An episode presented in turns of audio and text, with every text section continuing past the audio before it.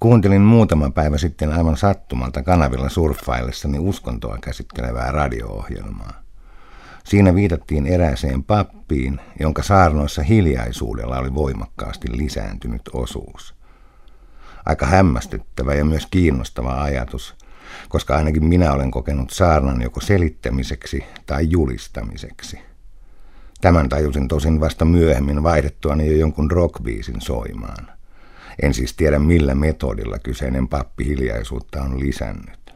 Sitten muistin erään taiteilijaystäväni, jolla on tapana käyttää teosten yhteydessä usein sanaa hiljaisuus, eritellessään myönteistä taidekokemustaan. Tällähän tarkoittaa varmaan ainakin osittain sitä, että teoksista puuttuu nykytaiteelle toisenaan niin ominainen alituinen selittäminen.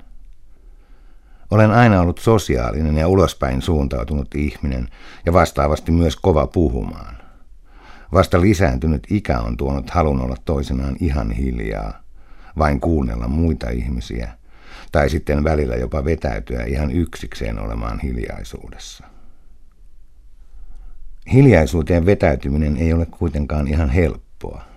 Muistan esimerkiksi sen kerran, kun olin aika stressaantunut työkiireistäni ja äitini pyysi minua vanhempieni mökille lepäämään ja rentoutumaan.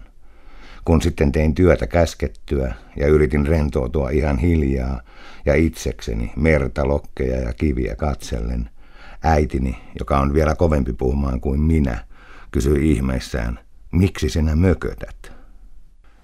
Hiljaisuuden avulla voi siis syyllistää toisia ihmisiä.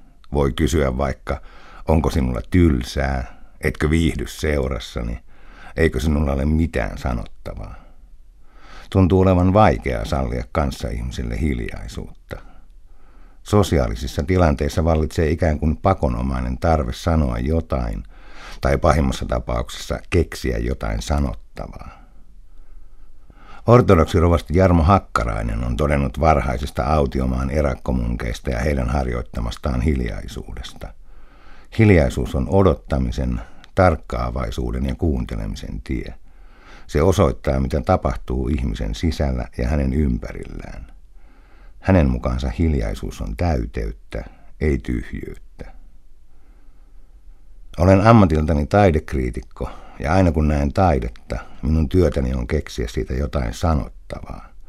Saatan hiljentyä teoksen äärellä, mutta myöhemmin tehtäväni on usein kyetä sanallistamaan hiljentymiseni syyt. Olen koko ajan myös kiusallisen tietoinen siitä, että monet kuvataiteilijat perustelevat vähäsanaisuutensa juuri sillä, että kuva on kuva siksi, että sen välittämät asiat eivät ole sanallisesti ilmaistavissa – Todennäköisesti useammastakin taiteilijasta kerrotaan samaa kaskua kuin Josephine Bakerista, joka vastasi kysymykseen tanssinsa merkityksestä. Jos osaisin kertoa sen, ei minun tarvitsisi tanssia sitä.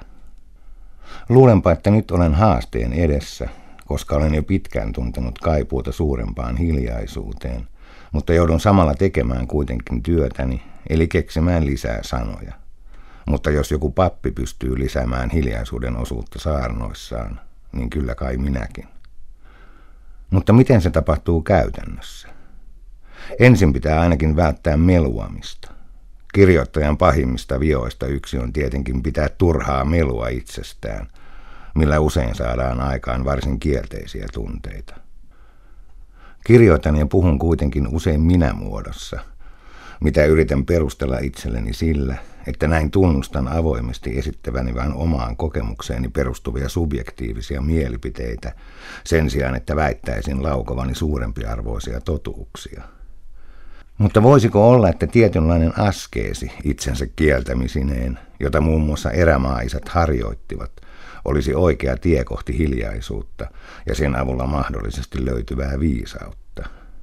Miksi joku olisi kiinnostunut juuri siitä, miten minä olen jonkin teoksen kokenut?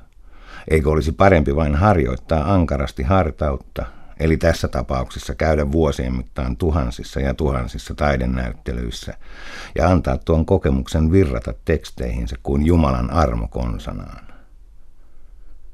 Sitten on kaikki miedompi häly ja kohina, esimerkiksi turhanpäiväiset adjektiivit – Minulla on tapana usein sanoa teosta tai näyttelyä hienoksi.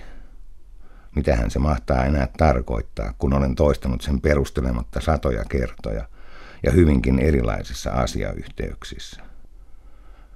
Itsekeskeisen sosiaalisen median aikakaudella voisikin olla hyvä harjoitus yrittää tietoisesti olla puhumatta itsestään.